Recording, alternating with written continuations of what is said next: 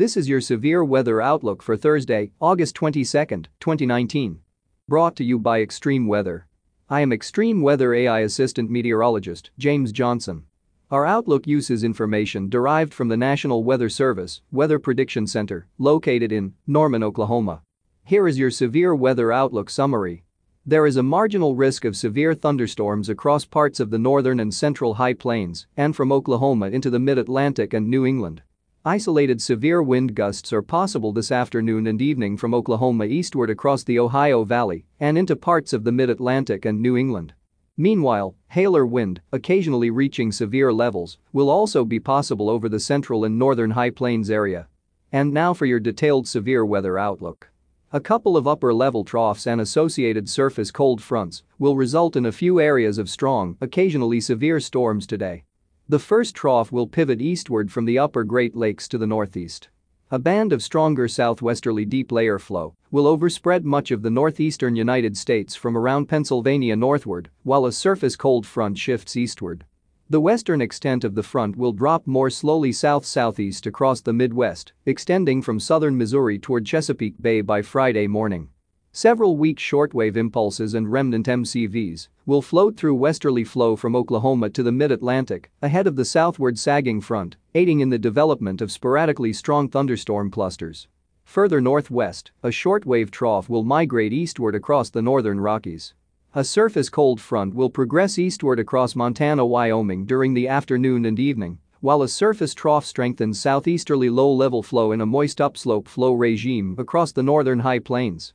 This will focus another area for strong storm potential during the afternoon and evening across parts of the northern and central high plains. A warm and very moist air mass will reside ahead of the surface cold front.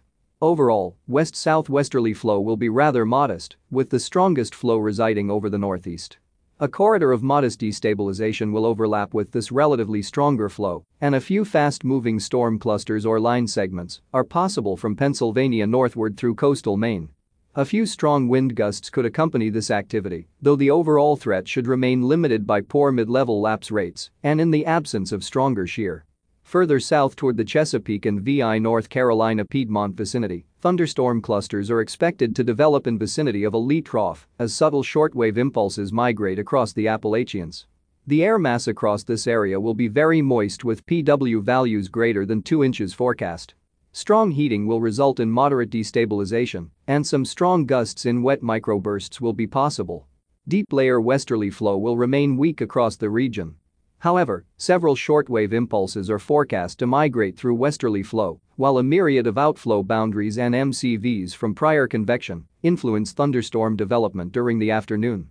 Steep lapse rates and moderate instability will be sufficient for severe storms, but weak flow will limit overall organization. Nevertheless a few strong to severe storms are possible with strong downburst winds being the main threat.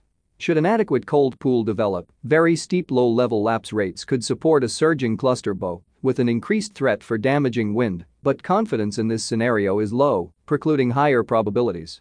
Strong southeasterly upslope flow in the vicinity of a prefrontal lee trough will bring upper 50s to low 60s surface dew points across the high plains of Montana, Wyoming, Colorado.